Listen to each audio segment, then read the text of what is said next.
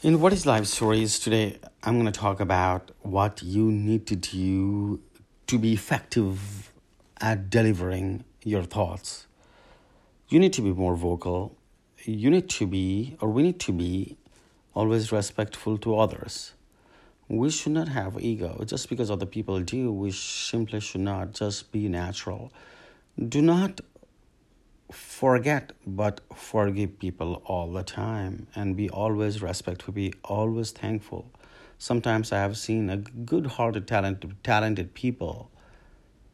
They are little abrasive. They are little unthoughtful when they are delivering their thoughts either written or in vocal. And they don't even realize it to be honest they have a very good intention at heart so the bottom line is be respectful to other people. You also obviously need to work hard, but also need to step back and see the situation from bird's eye point of view such that you can see the big picture.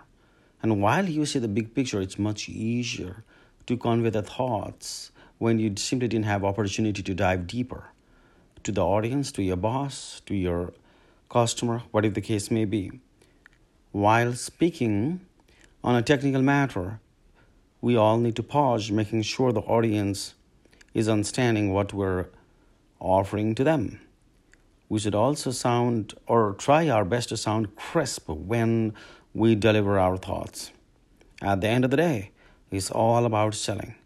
That's how you can add value to your family, to your children, to your profession, and to your community. That's all.